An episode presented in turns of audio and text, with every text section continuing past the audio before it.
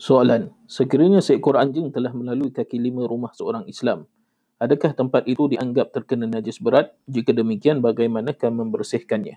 Jawapan, jika kaki lima itu basah atau kaki anjing itu sendiri basah, maka tempat itu dihukumkan terkena najis berat.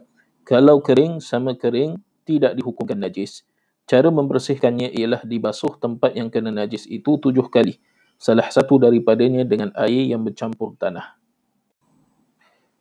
Soalan, perlukah kita menyertu rumah baru yang pernah didiami oleh seorang bukan Muslim? Setahu saya, bagi orang-orang yang beragama Islam, apabila terkena najis-najis yang berat yang dihukum haram, seperti babi dan anjing, perlu disertu. Adakah kita perlu menyertu rumah seperti itu? Sekiranya benar, dapatkah Ustaz terangkan cara-caranya? Jawapan, wajib menyertu tempat, pakaian, badan dan sebagainya daripada bekas jilat anjing atau terkena babi dengan kias kepada anjing. Tetapi kewajipan ini adalah atas dasar yakin bahawa tempat-tempat itu terkena najis tersebut.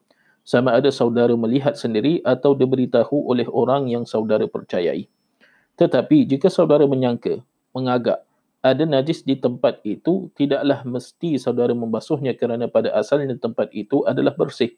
Begitulah halnya dengan rumah yang pernah didiami oleh orang yang bukan Muslim kalaupun ada najis tersebut, ia hanyalah pada tempat-tempat yang tertentu, umpamanya mangkuknya atau peti sejuknya dan tidaklah di merata tempat atau pada semua bahagian rumah. Kalaupun dikatakan kemungkinan anjing keluar masuk di rumah itu, besar kemungkinan anjing itu selalu kering, tidak basah. Dalam masalah najis ini, para ulama fiqah pernah membuat contoh.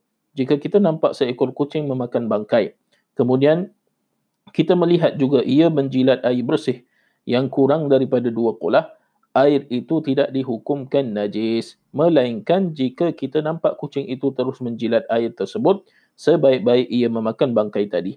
Andainya kucing itu hilang daripada pandangan kita dan seketika kemudian ia datang semula lalu menjilat air itu, kita tidak boleh menghukumkannya najis melainkan jika berubah warna, bau atau rasanya. Ini kerana mungkin kucing itu telah menjilat air yang lain daripada itu dan mulutnya sudah bersih. Jangkaan ini dibuat oleh para ulama fiqah untuk tidak menghukumkan sesuatu itu sebagai najis atau haram selagi ada jalan ia boleh dikatakan tidak najis. Begitulah juga dalam masalah saudara ini.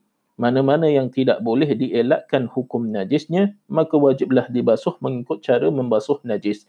Makna yang masih ada jalan untuk menghukumkannya tidak najis, tidaklah boleh dihukumkan najis kesimpulannya ialah tidaklah wajib disertu rumah itu.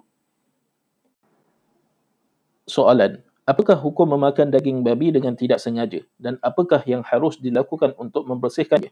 Jawapan, termakan daging babi dengan tidak sengaja tidaklah berdosa. Hanya anda, anda wajib mencuci mulut anda dan mana-mana anggota lahir yang terkena najis itu. Menurut peraturan mencuci najis berat. Adapun bahagian anggota dalam seperti perut dan sebagainya tidaklah ada hukum mesti dicuci. Soalan, orang Islam setempat, terutamanya masyarakat Melayu, nampaknya begitu takut dengan anjing. Sejak kecil saya diberitahu bahawa orang Islam tidak dibenarkan memelihara anjing di rumah. Adakah ini benar? Jawapan, memang benar Islam tidak membenarkan orang Islam memelihara anjing di rumah kecuali anjing penjaga ternakan di kandang atau di padang ataupun anjing buruan yang diletakkan di luar rumah. Adapun memelihara anjing semata-mata kerana menganggapnya sebagai satu perkara baik atau bermegah kerana meniru perbuatan orang bukan Islam adalah haram. Nabi sallallahu alaihi wasallam pernah menegaskan dalam hadis riwayat Al-Bukhari, "Man iqtana kalban illa kalba mashiyatin aw dariyan, naqasa min 'amalihi kull yawmin qiratan." Rawahu Ahmad.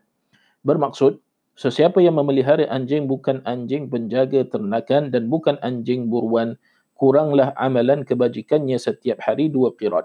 Perkataan qirat itu pernah digambarkan oleh baginda sallallahu alaihi wasallam dalam hadis lain yang menerangkan pahala orang yang menyembahyangkan jenazah dan mengiringinya hingga ke kubur maka baginya pahala dua qirat. Satu qirat seperti bukit Uhud dengan itu, nyatalah amal kebajikan orang yang memeliharanya iaitu banyak berkurangan.